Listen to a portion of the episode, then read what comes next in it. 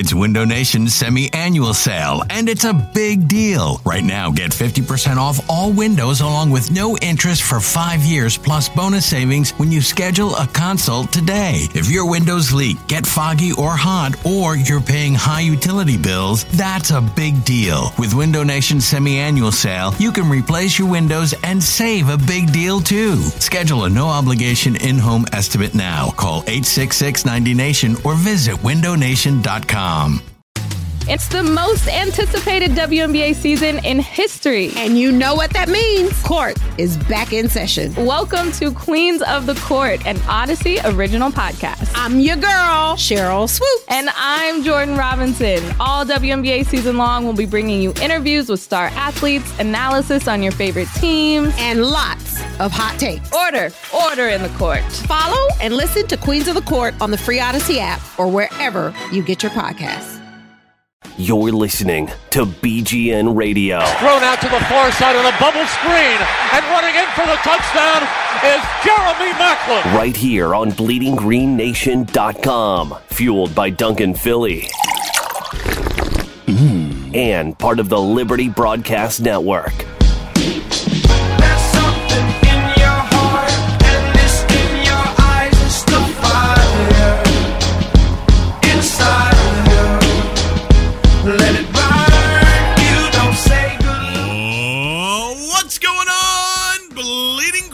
We have uh, made it to an all important episode, episode number 80, which means we are just 20 years away from 100. And uh, it looks like we're going to break that before 100 episodes of this garbage that you guys put up with. I am very proud that all of you uh, have uh, stayed with us here. And uh, yeah, we'll hit 100 before I think the season starts. So that'll be uh, very exciting. some big news Coming out of the Senior Bowl, obviously, we're going to talk about that. Mike K is joining us right now. What's going on, buddy? How are you? Hey, how's it going, man? I love that intro. I'm glad that we're 80 so that we can, like, kind of feel like we're the golden generation of the United States. You know what I mean? like, we're just, we're just, we've got a bad hip, but it's because we took some shrapnel in, like, a war that was actually important. You know what I mean? exactly. Exactly right. And, uh, you know, I'm sure Mike has uh, some of his Senior Bowl guys lined up. We also have very uh, very uh, guest heavy show, which we are very proud to have uh, Jeff Risdon back as uh, he was helping us out with the East West Shrine game, gave us the uh, news notes uh, going in there, and also think we got to ask him too because he had uh, he had tweeted out this week that Chip Kelly and Bill O'Brien were uh, were ripping the scouting process of an NFL team. I'll have to ask him about that and see uh, see if he can give us any more details. Plus, uh, we will have uh, Maxx Williams, uh, the tight end from Minnesota, who is I think he's like kind of a perfect hybrid of if you took Ertz and Celek together, you have like a, you know, Frankenstein tight end, and he's very, uh, very impressive uh, uh, all around tight end. I know Mike is pretty high on him as well. And uh, we'll also be talking to Sean Hickey. He's the guard from Syracuse uh, that will be just finished up the East West Shrine game. So we'll ask him about that process and what he plans to do as the as the draft comes along here. But first and foremost, Michael, Jeremy Maclin, just a little touch of news is saying that He's uh, refusing to cut his hair until he gets a new contract. So I guess we'll start with the over unders. How many inches uh, does he grow out his hair before you know he uh, finally gets a new contract? Well, let's see. Uh, he he would have to start negotiating in in March. So I guess it's it's mid January right now. Let's go with three and a half inches. Yeah, I don't know where he started from. Otherwise, I'd have. A, I'll take. Uh, I think I'll take the over on three inches because I think he's a man that's. He's got uh, his hair grows long and fast. Uh, so I'll I'll take the over on three inches, and we'll keep you updated on that. Yeah, I, I don't expect the Eagles to waste any time with uh, with Maclin. Uh, you know, probably day one of of free agency, they'll probably uh, have something in place there. So. Um, yeah, and, and just speaking of, of wide receivers, Mike, I know that there's there's been a lot of discussion back and forth uh, for the last two weeks as far as you know what what you would improve uh, this Eagles offense with, and there's a couple of great, uh, well, I think great wide receivers that are going to be playing in the Senior Bowl. Um, would you look at that first as far as uh, putting another piece? Uh, with this Eagles offense together, or you would you look elsewhere? You looking? Would you look to add another tight end or an offensive lineman? Or I know that's an issue. Grab a running back. Where would you look for uh, a, a, a, an added piece in this offense? Well, I, mean, I think wide receiver, you hit the nail on the head. I mean, especially if you're looking at the Senior Bowl, you're looking at a guy like Sammy Coates, or you're looking at a guy like Vince Mayle, who I'm a huge fan of. He, uh, that dude can make some plays and he can catch a lot of balls. He kind of was like the Josh Matthews of the Pac-12. I'm sorry, Jordan Matthews of the Pac-12. And then you got Justin Hardy uh, from East Carolina, who who's got great hands. Uh, he's like a poor man's uh, Odell Beckham. So who's probably going to play in the slot? So yeah, there's like a decent amount of guys that you could really look at in the Senior Bowl and say, hey, Maclin, Matthews, Huff, and whoever you want of these guys, and be like, wow, we're going to be stacked on offense. You, you've got to pick your poison. And I think last year they kind of got away from that because really the only big play threat was uh, was Maclin. And I think you need a guy that can really stretch the field. Whether you're going cheap in free agency with a guy like Eddie Royal, who has speed and can get to the end zone and is actually really underrated in the red zone, or you go for a big receiver in in the draft, which there are going to be uh, plenty of them. Um, and Coates is probably the most athletic of all of them. Inconsistent, but the most athletic. And then I think you're looking at running back because really the running game is what makes this team go. And uh, I would blame not necessarily the running game for why the team struggled so much, but uh, it's definitely didn't help. Yeah, absolutely, and and um, you know, it's just the thing. I don't think the even uh, I, I saw our, good friend Kunal Shah, who writes for the Big Blue View, talking about that as well, and whether or not you know the Giants would consider going uh, offensive lineman in the top ten. But there are there are some concerns there. Even my uh, my good friend Brandon Sh- uh, Scherff from Iowa you know, guys like that, if, maybe if they fall down to where the Eagles are, and who knows if the Eagles are going to stay there, because I, I, either way, I don't think the Eagles are going to stay at 20. But uh, I, another guy I wanted to, uh, you know, you touched on Sammy Coates. That's a guy I know we're all high on. We'll ask uh, Jeff Risdon about this too, but uh, Tony uh, or Lippett um, uh, I, from uh, Michigan State, who says he's going to flop both sides here uh, to be corner or wide receiver. I think he's got a lot of things going for him either way, I know he played cornerback a little bit in um, his freshman year, but I think he's actually a pretty decent wide receiver that a lot of people aren't talking about. He's got a lot of great ball skills. And we talk heavy about uh, wide receiver, obviously, uh, because it's sexy and all that good stuff. But, you know, obviously, corners uh, a need as well, Mike. Um, anybody that's under the radar besides your, your Quinten Rollinses and all that other stuff that you're looking at here? a guy from uh, Miami, Ladarius Gunter, I really really like. This dude's huge. He's six foot two and one ninety eight on on UM's website. I don't remember what he weighed it actually weighed in at, but uh, this dude's big. This dude's big, and he plays big. He's uh he could be a guy that you look at as like a Seattle prototype. Um, he uses his hands very well. He's he uh, he's a former junior college guy, so he's only played 37 games of like meaningful like college football at UM, but he started 30 of them. Um, the guy can get into the backfield. He can get off blocks. He can cause turnovers. He had a forced fumble and six interceptions in those 37 games. He's got experience at both corner and safety. Um, I really like him. I think if you can get him in the second round, that's money. I mean, this dude is. Uh, this dude's a really special player. I have the feeling that the Eagles are going to have to move up in a lot of rounds if they don't if they don't actually move up to get Mariota or or do something like that. You brought up Scherff. I know I'm getting a little off topic, but uh, Chip Kelly would cream himself if that guy was available at 20. Yeah, yeah. The way that guy moves in space, he's one of the fastest offensive linemen I think I've ever seen off the ball. So he's a guy that I think they'd be interested in. If we're talking more about corner still, Josh Shaw from USC, he's got a little bit of character concerns because he did um, lie about having an injury, how he had an, suffered an injury in his senior year at USC. Um, he hurt his ankle and then was uh, was suspended for most of the year. Only played in uh, three games, collected 12 tackles in that in that span. But uh, he originally started at UF, transferred to USC, uh, played three two years at USC, collected 67 tackles, four interceptions, and, and had seven pass breakups. I mean, he, he's got experience. He did really well in the Shrine game. He had that pick on um, our boy uh, from Old Dominion, Taylor Heinicke, uh, in the red zone or in the end zone um, that basically saved a touchdown. So the guy has skills. Uh, the Eagles have talked to him reportedly and had a meeting with him, and then they he said that they he had asked he had been asked about the the uh, lying. So very interesting to see where the Eagles place him. Yeah, yeah, and uh, obviously they've been uh, pretty active with uh, secondary defensive backfield guys.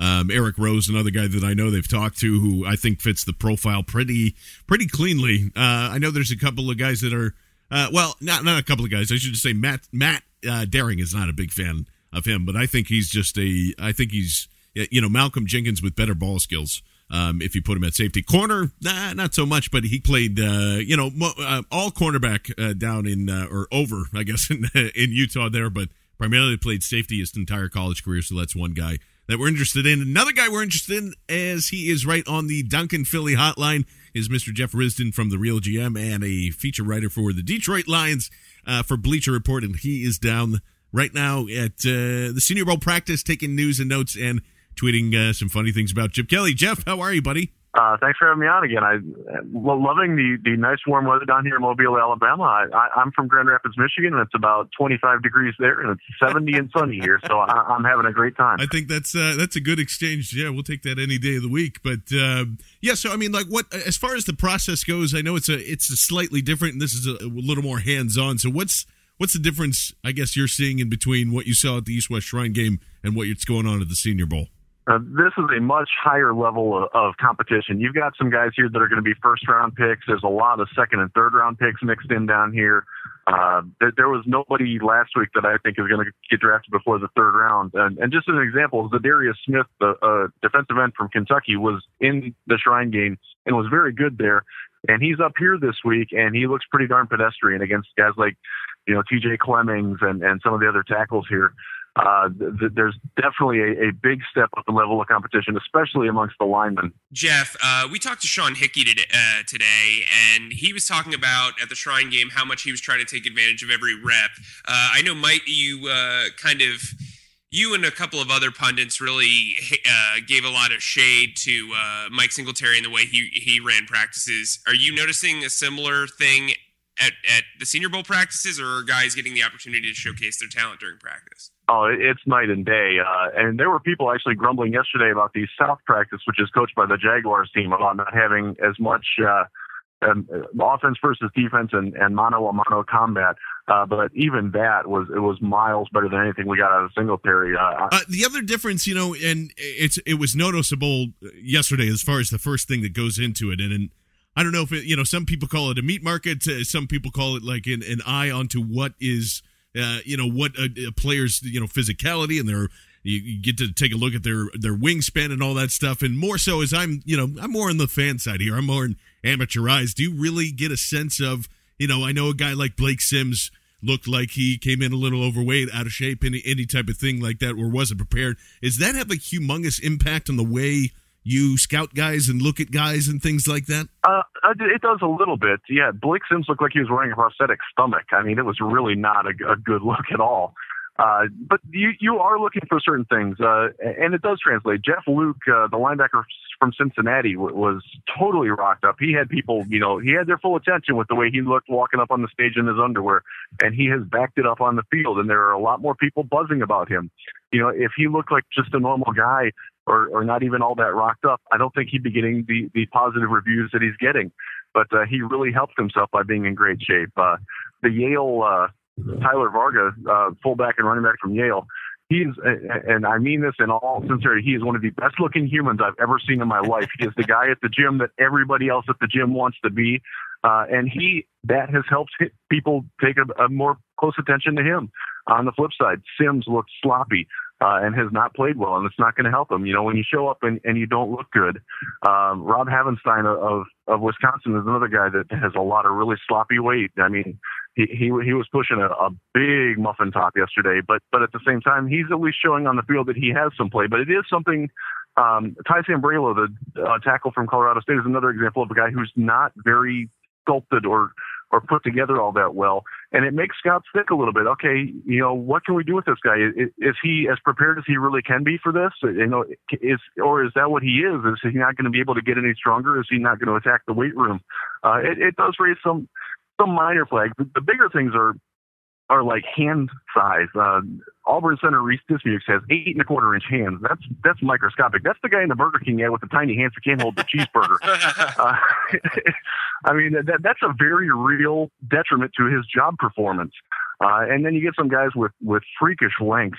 Uh, you know, the, the, the long armed guys. Uh, uh, there's there's a few of them down here that that, that just wowed people with their their hand size, their arm length. Uh, Nate Orchard from Utah had a very good wingspan. That's something that you want to see on guys who play on the edge. Uh, so it, it, it absolutely does matter. Um, I, I try to treat it. Uh, you guys remember the old show "Are You Hot" with Lorenzo Lamas and the laser pointer pointing at people's fat? Oh, That's wow. how I try to treat it. And, and if you do that, it's a lot of fun uh, because you know you get to pick out the guys with the bad tattoos and guys that don't shave their backs, and and it, it- it's it, it adds a lot more enjoyment to it than just sitting there in a room with fifteen hundred men watching guys on their underwear walk on a stage, which is really really bizarre when you think about it. Yeah, yeah, no, it's definitely one of the odder aspects in, of of the Senior Bowl, and I think we all understand that. Um, and you know, aside from guys that you know you think have, yeah, it's a it's a good test for to see if the guys actually hit their measurables as far as they're listed too. One of those guys who is getting a, a ton of good buzz, and we've been talking about him here for months, is Quinten Rollins. Um, you know, it's another guy that's stroll, you know, a lot of buzz in uh, in in uh, the Senior Bowl. Uh, another guy like Tony Lippett, who's gone from you know wide receiver to cornerback, and even Nick Marshall, who's done the same. Um, are you know any of those guys really catching your eye, and especially with the the, the two changing their positions? as you think that'll work out in the NFL?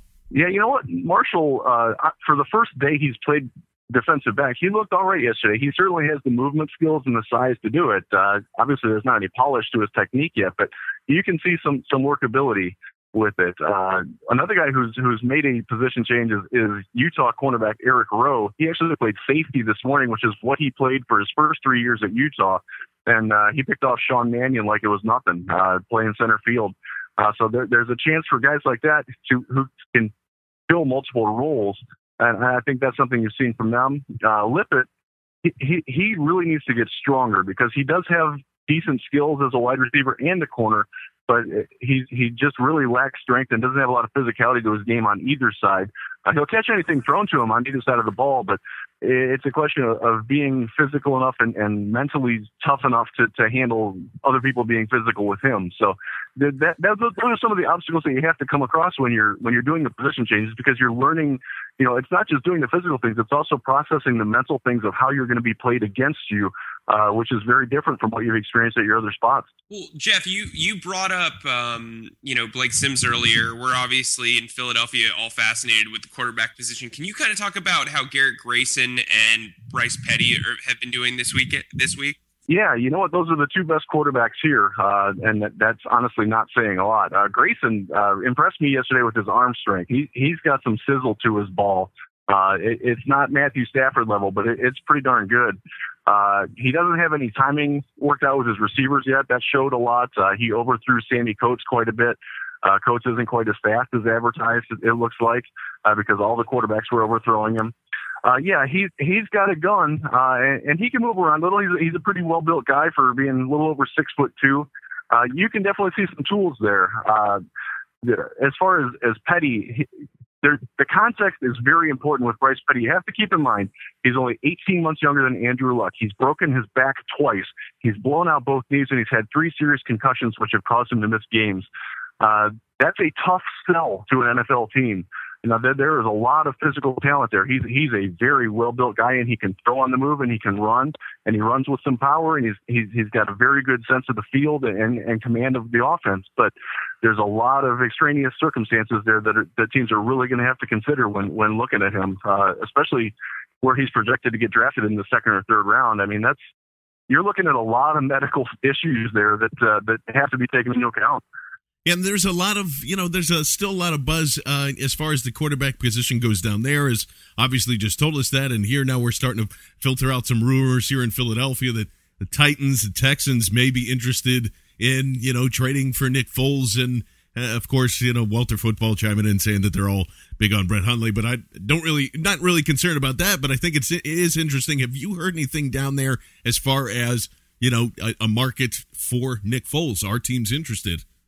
Well, everybody is trying to, to gauge the interest of the players that are on their team that they deem superfluous, and I think Philadelphia has certainly done that with Nick Foles. I, I, I don't think there's much question that he's not going to be, going to be the, the quarterback going forward. Uh, and if they're trying to drum up interest, they're they're doing a good job of it. Uh, my honest opinion is that I think it's more of Philadelphia sorting, sort of putting things out there and seeing what sticks and, and who bites on it more than the other teams necessarily calling them. That that seems to be what most teams do at this point is start floating things from inside to to see what the outside reaction is, and then they react off of that. And I think that's how deals get done. And you see a lot more of that in the next couple of weeks heading into the combine in Indianapolis, uh, which is where the deals usually get worked out. Very, very interesting, and and something I have to ask you about. And granted, I just I don't want to know the team because I know it's it's it's you know it's a very sensitive thing. But you did tweet out that Chip Kelly and Bill O'Brien were making fun of the way somebody was scouting. I just want to know was it either one of their teams that they were internally making fun of, or was definitely a different team? It was a different team, and it's not a division rival of either team, and that's all I can say. Okay. very, very interesting. Jeff Risdon, of course, from the Real GM and uh, a feature writer for the Bleach Report for the Detroit Lions. Thank you so much for uh, joining us right here on BGN Radio, my friend, and keep us updated on anything that happens down in uh, Alabama, sir. Sounds great. Thanks for having me on, guys. I really appreciate it. Wow. So, uh, pretty interesting stuff from you know you know Jeff's mouth. I know there's a lot of stuff that's been going around even today that uh, or uh, late last night even that um, you know a couple of scouts saying, well, I think you know Chip's going to go all in and, and, mortgage the future to get his guy here. Uh, you know, if the Eagles are trying to create a trading market, pretty interesting. And you know, in Jeff's opinion, that they think obviously he's going to move on. And he's the the thing that struck me so much is he just said it no non, uh, so nonchalantly. Like it's just like, oh yeah, well obviously he's not the quarterback of the future. So yeah, it was understood. it was like it was understood. It was like it was like a thing that that I mean, it was like a matter of fact, which I found interesting. Now, I, I want to specify Jeff's been covering the Senior Bowl for seven years and is used to the rumors that are going around there. That is a rumor. I he is not reporting that. Uh, it seemed like that seemed like it was all pretty much opinion based. Would you agree, John? Yeah, for the most part. But I mean, the the, the first part of what he said, as far as I mean, it just like before he said, in my opinion, there was just I thought he was really going somewhere for a second. I mean if you know this is this is what uh, I, I, agree with the no. This is what teams tend to do if they you see those things of you know we brought up Tennessee, we brought up Houston. Uh, let's throw that out there and just see if we get any replies. I, I do think that you would have to gauge somebody's value right now if you're not sure. And you know if the Eagles, I mean, not that it's necessary. It, it, to me, it's weird because we've we've been hearing kind of some semi opposite as well, just from our side because um, why, why would you? I mean, me and Mike have, have talked at length off air. As much as you want to maybe move on from Nick Foles, he's cheap. He's cheap, and he's still on his rookie contract. So there's no real, I mean, reason well, to kind of dump him off. Exactly. Well, so you're cutting your nose off to spite your face because you're going to sign a veteran who's probably going to cost you three million a year, which is two million more than you'd have to pay Nick. And he doesn't know the offense. And there's a chance that it, even if you bring in, let's say they do love Hundley, let's say they do love uh, Mariota, let's say they like Garrett Grayson, whatever. Those guys are chances are they're probably going to have to sit. I don't fully agree with Mel Kiper that Mariota isn't ready to play in an NFL offense as a rookie. I just don't think he's ready. He's I don't think a training camp is going to get him ready to play in those first four games. I think you need to I think you need to chill out, let him learn a little bit more, give him as much time to be successful mentally before you have him be successful physically. But no, but what that's because he does need a he needs to be able to read an, uh, a, a, a, defense better. He needs to have to understand a blitz when the offense isn't wide open. Um, you know, there there are stuff things that he needs to learn. It's going to be the same thing for Winston. Winston's a little bit more pro ready because he played in a pro style offense, and you don't have to change a lot for him. Same could be said for Mariota if he goes to the Eagles, but if he goes to another team, they're gonna he's gonna need time. That said, that said, right? You know, you want a guy that can take over the offense for four games, and if you're trying to make the playoffs, be able to win three or two or three of those games. You know. Yeah, I, I, and I totally get that, and I agree for the most part that even Chip, I don't think would rush him in there if if he's not like he's not going to just throw him out there because even if he dumped the entire draft to go get him, I don't.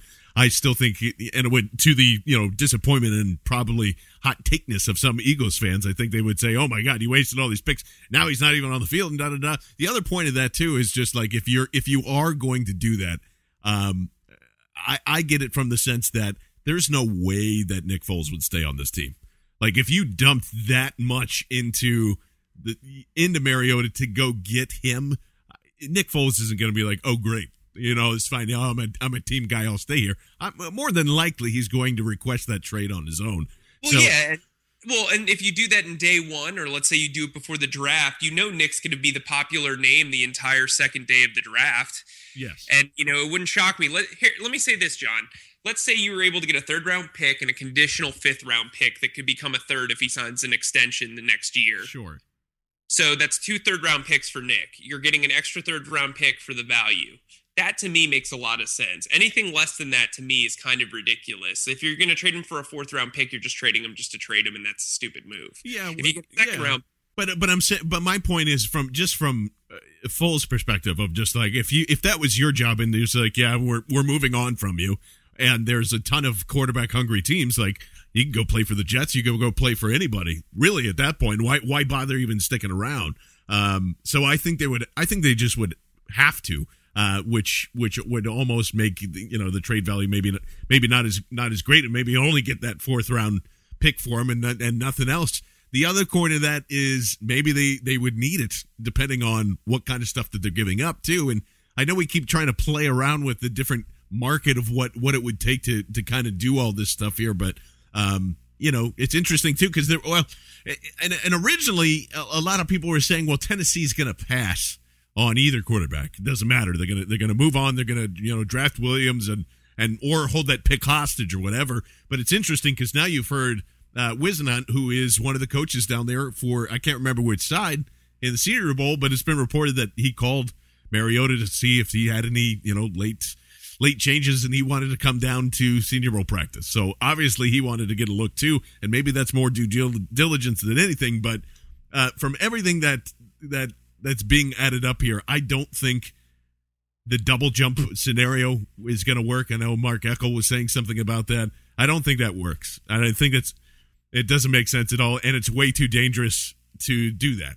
Um, you're going to have to do this in one shot, and you just got to pick and choose. And if uh, you know, it, the reality of it is, it, it may come down to Tampa Bay's your your your team, and whether or not you can convince them to slide back down is is is it. I think I think you have to to eliminate anything else. You have to be at that number one spot, and eh, I just, I just think if you're going to make two moves and you're going to play the Oregon Trail, you're going to get dysentery and you're going to die, and it's just it's it's just not work. You've got to do one shot. This is this is an all expense paid vacation to Mariota land if that's what you want. Now, I'm not saying like I agree that you have to do everything. I've said before anything in this draft class is up for grabs, in my opinion. But next year, I just want to be able to, if Mariota is not very good, or if the offense isn't clicking because there's not enough weapons around him, you want to be able to restock the fridge. You know what I mean? Absolutely, and that's uh, especially. I know everybody brings up the secondary and all that stuff. Uh, Mike's made this point several times. Uh, whatever they do in free agency is going to give you a great indication of their intentions. Um, so you know, there's um, I, I I think that they are going to go heavy defensively in free agency, and however that works out, hopefully it you know they don't kind of handcuff themselves there. Um, and just like Mike said, there are those weapons even in this draft that there's still a lot of guys that we like that could help this football team that you would kind of be like, oh, damn, I hope we miss. I hope we can get that, and maybe a couple of these guys here. Uh, one of those guys in particular, as we mentioned at the top of the show, Mr. Maxx Williams, the uh, tight end from Minnesota, uh, is uh, actually with us right now on the uh, Duncan Philly hotline. Max, how are you, buddy? I'm doing great. How about you guys? Uh, doing uh, doing great. You know, as you know, there are a lot of questions we want to ask you, but first of all, I think the double X Max, you know, is pretty awesome. Did, did your parents have you know any any story behind the double X? I think it was because my name is just Max without Maxwell or anything after it. So I think they put the other X after to be a little, a little unique with it, and so people kind of didn't assume that my name was Maxwell. uh, that's awesome. So I, that makes so much sense. yeah. Uh, um, and you know wh- uh, why is it uh, that you have decided to kind of step out and just kind of forego uh, what would be, I guess, your your uh, senior year here to come into the NFL draft? You know, For me, it was uh, sitting down with my family and understanding the opportunities I had to leave early. And uh, I think the main factor actually is one day uh, I sat down with my dad, and my dad said, "Why did you play college football?" And he said, "Was it to be an All-American, win all these awards, or what?" And I said, "My dream always was to follow in his footsteps and, and to play in the NFL, and to have that opportunity earlier in my career, and knowing that I have a good chance to be drafted, and just having that chances and kind of weighing my pros and cons, it just seemed like a perfect time in my life and for my family for me to declare." Well, Maxx, uh, you know, people don't realize this because when they watch your tape, you are definitely a full grown man already, but you're only 20 years old. You're going to be 21 in April. Uh, what do you, how do you think your age appeals to teams? You know, because you have the lack of wear and tear, and uh, you're easy to mold. What would you say is your the biggest benefit of being going into the NFL so young? I think it's exactly what you said. It's the fact that uh, my, I am younger, so my body hasn't went through two more seasons than most guys there in the draft, and just being young enough where they have time where they can develop me into a tight end that they want me to be for their team. So it's not like I'm already set my ways. I'm still young. I'm still raw with whatever I can do. And when I get on a team, then they can really mold me into what they want me to become. Talking with um, Maxx Williams from the uh, University of Minnesota tight end, and you know one of the things that is is going on this week is obviously the Senior Bowl and um, a lot of a lot of hype around that, and there's also a lot of hype around the combine and things like that. What are you doing to prepare yourself uh, for the combine this year? I'm actually uh, out in California training in uh, Laguna Beach with Athletes First in Proactive. So I'm out here. I've been out here since a few days after our bowl game on January 1st, and just every day working hard, trying to get my form right for running the 40 and hitting hard in the weight room, just to kind of try to maximize everything I can do leading up to the combine. Uh, you know, Maxx, you mentioned before that your dad played in the NFL. I know your grandfather also played in the NFL. Um, your dad's actually somewhat of a local guy. He's from Mount Lebanon, right? Yep, he grew up in Mount Lebanon, uh, Pennsylvania, and then uh, he ended up going to the University of Minnesota as well.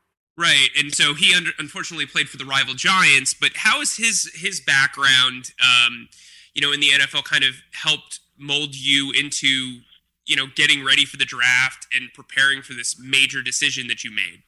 Well, I mean, I think growing up and uh, through my college career and high school, he was he was always someone in my corner that I could turn to and uh, look for pointers and just someone who really truly understood the game and did it for a living.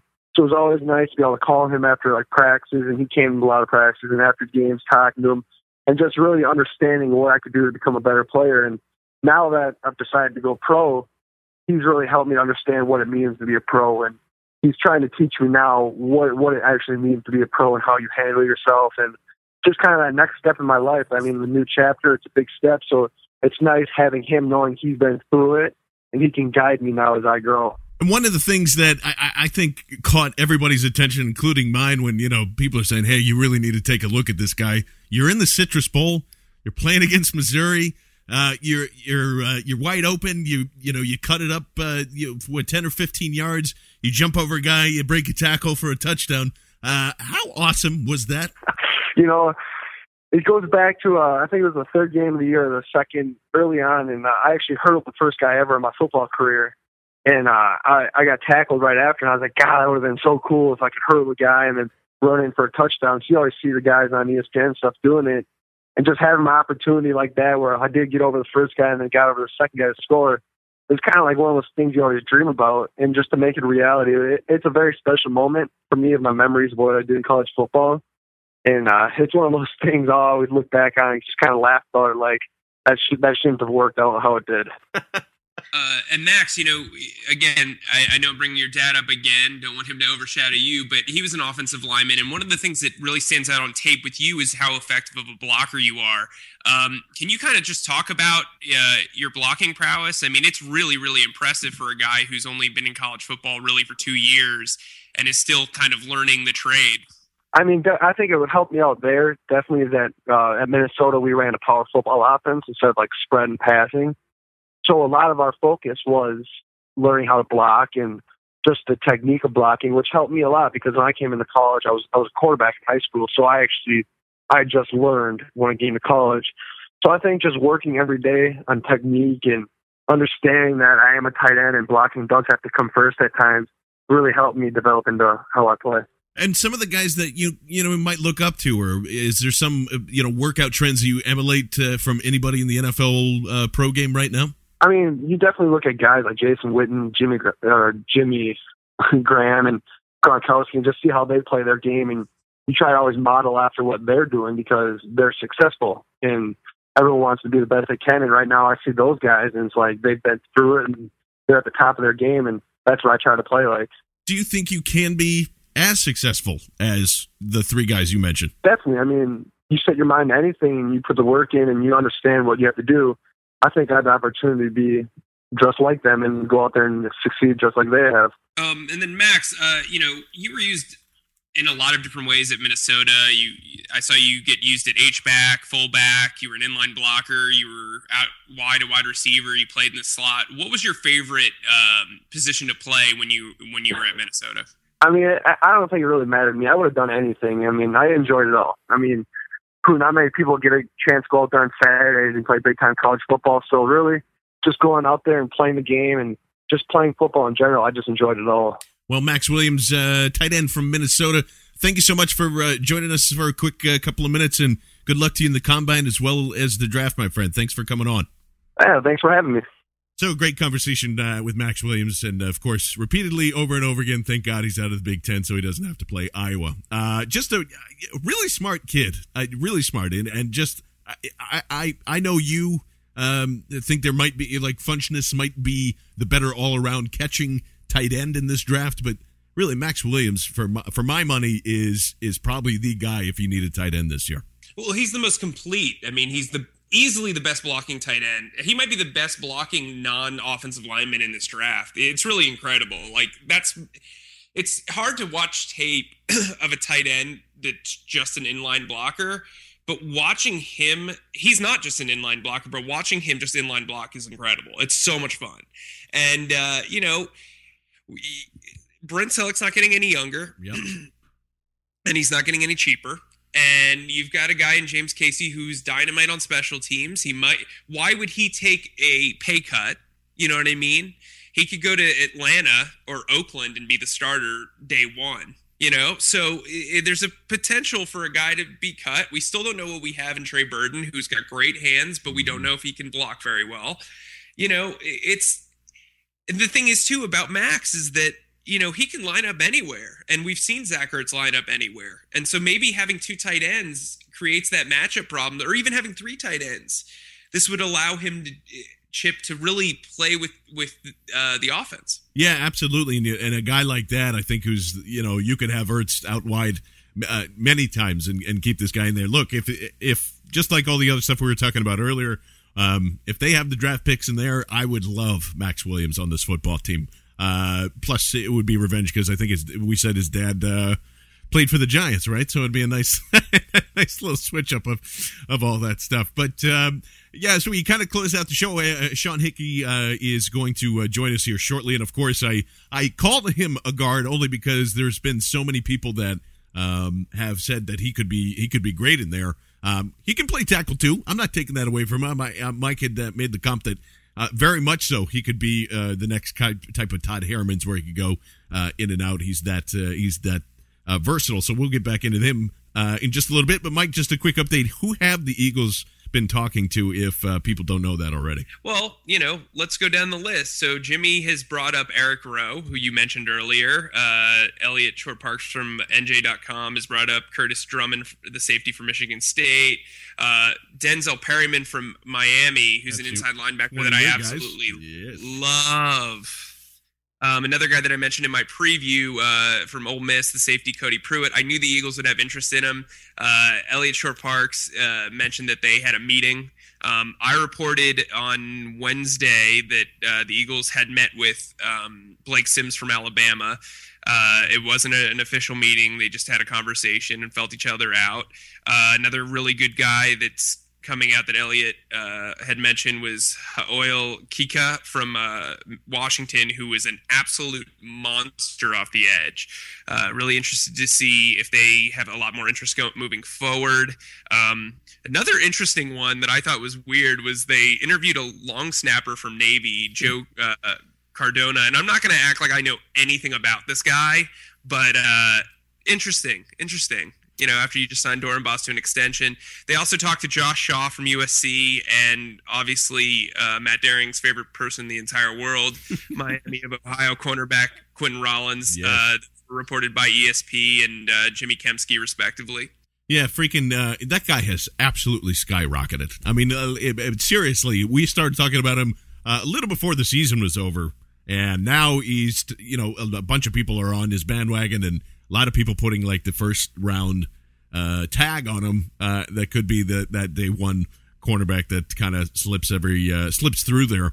Um, it's good. Yeah, again, uh, interesting, and and uh, Senior Bowl starts to get uh, starts to get things rolling. We start getting a little more excited, to get out of that January uh, rumor air, and then just that horrible dead period in February, and finally we can kind of get back to the mock drafts uh, in early March. But we'll we'll uh, have as uh, many people and uh, football players and all that good stuff trying to uh, uh, on BGN Radio and. One of them is uh, sat down with Mike Kaye a little earlier, earlier uh, this week. Uh, again, uh, Sean Hickey, the tackle from uh, Syracuse. Uh, here he is with uh, Mike Kaye on his East West Shrine Game experience. We're here with uh, Sean Hickey from Syracuse, uh, left tackle for the Orange.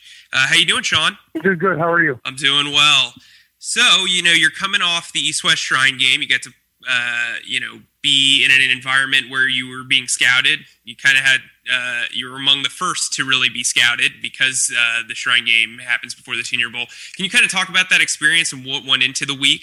Uh, it was a good experience. The first thing I wanted to make sure when I got there was is there is 99% of the players in that game were able to play through the month of December, and I was not. So I had to make sure going into the game that I wasn't going to have too much rust early, on. And I wanted to make sure that I was able to jump in there and basically be caught up to speed. So it led to a lot of preparation, uh, not only weightlifting wise, but also football wise leading up into the game. So whenever I got to the game, I felt pretty well. I didn't know exactly what position I would be playing at the game until the day before the first practice. And I've been repping both. I was uh, practicing both tackles, uh, being my first year at Syracuse. My first year starting at Syracuse, I started the first four games at left tackle while Justin Pugh, now at the Giants, was hurt with a shoulder injury. And then I went and played right tackle for the last nine games in 2012. And then I was a left tackle ever since. And once I got to the game, I was the only tackle to actually have like right, really a lot of right experience. So initially they put me at right. So I had to switch all my footwork up. Haven't taken a live rep at right tackle for about two years. So trying to get that back, uh, like kind of on the fly and, and with live reps was uh, a challenge, but at the same time, I thought I did a pretty good job with it. And then when I went back to left, it was pretty, uh, it was a pretty, uh, just familiar, uh, was a familiar big position. So I, I, I was fine with that. And I got some, uh, I got, I've read it. Some people say I got a lot of guard reps. I only got one guard rep, and that was in uh, one-on-ones on Tuesday. I wanted to make sure that I got a guard rep, and uh, I did well at that. So I felt like I had a pretty successful week. Uh, I went eight and one in one-on-ones. and I only lost one one-on-one the first day. My second time at right tackle, and I felt it was a pretty solid week. Well, that's great, man. Um, you know, you seem to be a guy that is kind of versatile and that you can play four of the five uh, offensive line positions. You're also kind of known for being a very quick guy off the line. What would you say your biggest strength is? Uh, well, going looking back on my career at Syracuse, I feel I protect the quarterback very well. Um, in, in 38 games, I was only credited with two sacks in three seasons, and I had half of a sack given up in 2012. Actually, me and Justin Pugh only had half a sack on the year. It was actually on the same exact play. It was against against Rutgers in 2012. 2013, I gave up one sack uh, to Vic Beasley, and against Clemson. And then this past season, I only gave up uh, half a sack, and that was against NC State, and it was on a uh, it was on a sprint out to the right, which is it's not even technically truly pass blocking. So I felt that I, I protect the quarterback very well. Um, and in terms of production, that, that yeah, you can't really get do too much better. Then obviously you can get your technique better, and you, and there's things that that be able to translate to the next level that you have to be master at. But in terms of production, I felt I protect the quarterback very well, and I felt my uh, technique was on point. And I have a good understanding of zone blocking schemes and uh, in in uh, just being in uh, different types of systems. I've had three O line coaches in three years, so I you know I can adapt to coaching. And I I just feel that uh, as well as I, I work really hard in the weight room. Uh, uh, I, I try I can catch on to things pretty quickly once I start getting live reps and practice at it, and I just feel wherever a team needs me to be, I can be. You're from Murrysville. Uh, did you grow up an Eagles fan or, or a Steelers fan? Who who who'd you kind of align with growing up watching football? Oh, uh, I was uh, probably the growing up the biggest Steelers fan really there was. Uh, my family has um, has had uh, Steelers season tickets since like the 1950s. So I just it was just the environment I grew up in, and going I going to all those games. But as what was interesting to me was when I first got to college, I was still that die hard, like crazy for the first two years. But then once you start playing and your folk, when you're actually like starting and your focus goes away from being a fan and you don't really care about that stuff as much anymore. Obviously, I was still that they would win because I didn't like uh, because I was still I, I was in the NFL, so I would still be a fan. But at the same time, it wasn't nearly to the to the level that it was when I was younger. And as the more and more you play, the more you really focus on your career instead of being a fan are you do you have like a, pre- a preference on what type of uh, blocking scheme you play in uh, heading into the NFL? I know you are, like I said, you are a really athletic guy. Do you think uh, the zone blocking scheme really fits your strength? Yeah, well, I mean, I played a zone blocking scheme basically my whole life. Uh, and, and in high school, we ran. Uh, in high school, it was, it was predominantly zone blocking scheme. College was predominantly zone blocking scheme, mixed with some power in there. So, that, like in, in, in a power scheme, uh, I, I did well uh, on most of my double teams this year. Whenever uh, out power schemes, it's a double team on the front side, pull on the back side, kick out, and all that. So I feel uh, my double teams were pretty were pretty solid. But at the same time, I feel probably most comfortable in a, in a zone blocking team just because I've done it for a while and I understand where where depending on the type of zone running play you're having, where the ball is going to cut, where it's trying to go. If it doesn't go that way, why it didn't. Uh, you're, the angles involved, and and I'm pretty comfortable with it. Uh, have you leaned on guys like Ryan Nassib and Justin Pugh uh, heading into the draft? Have they given you any advice so far? Yeah, uh, I mean, like talking uh, with Justin, just just you you want to get ready for the combine and and with all that, but you still want to keep up your technique through this time because it's just something you constantly, constantly have to keep improving and improving. So, like, just because you're going to the combine doesn't mean you want to stop the football stuff for a while. You you want to keep both. You want to keep both up to speed in terms of being in shape as well as uh, as technique things.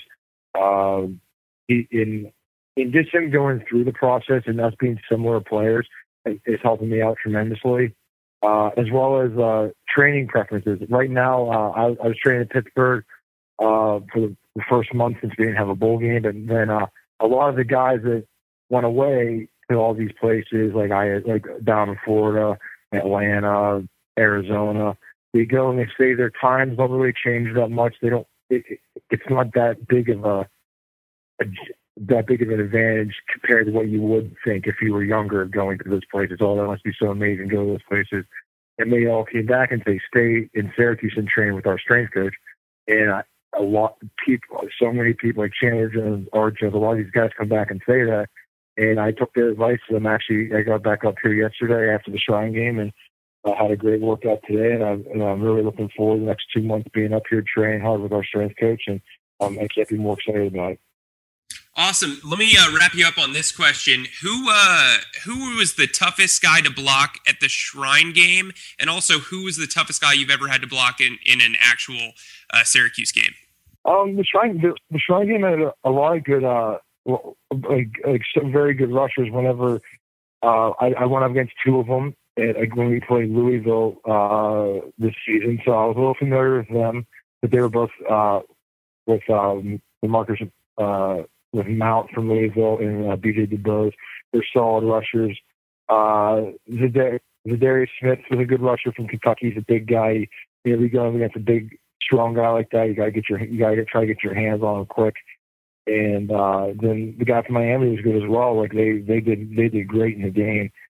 They did great in, in the game, and uh, and they kind of were running around the left tackles. So I felt that uh, they were all solid rushers, and I and I felt I did pretty pretty good with them in one on ones and in, in uh, the team periods in the week. And then uh, I would say like, so they were all solid. I think uh, Smith's a pretty solid talent. Uh, I think he's gonna have a bright future um, from Kentucky. And overall, my career, I think the best rusher is without a without a doubt Vic Beasley from Clemson. Uh, I two years ago in 2013, I didn't really foresee him having a bull rush, but then I realized during the game that he did.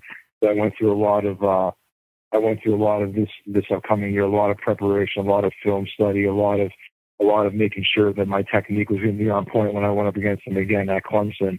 And I tried to come up with the best uh, plan possible. And I felt like I did that, and it was one of my better games. And uh, I was proud of, like, even though we didn't win the game, and that's always the main goal, I was proud of my performance in that game. And uh, I'm hoping that that game helps me uh, in the through the draft evaluation process. Well, that was Sean Hickey. Thanks for uh, joining us, man. I appreciate it. Good luck with uh, the combine and all your training, and hopefully we'll hear from you soon.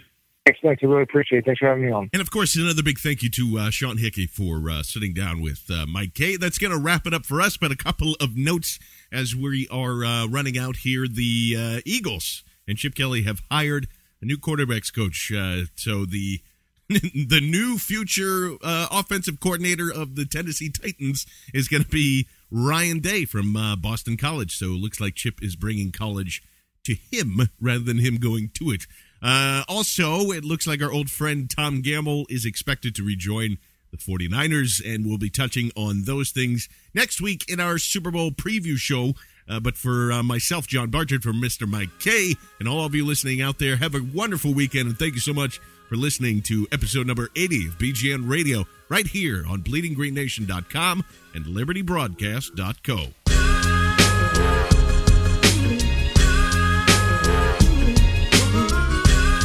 You've been listening to BGN Radio right here on BleedingGreenNation.com, fueled by Duncan Philly and part of the Liberty Broadcast Network.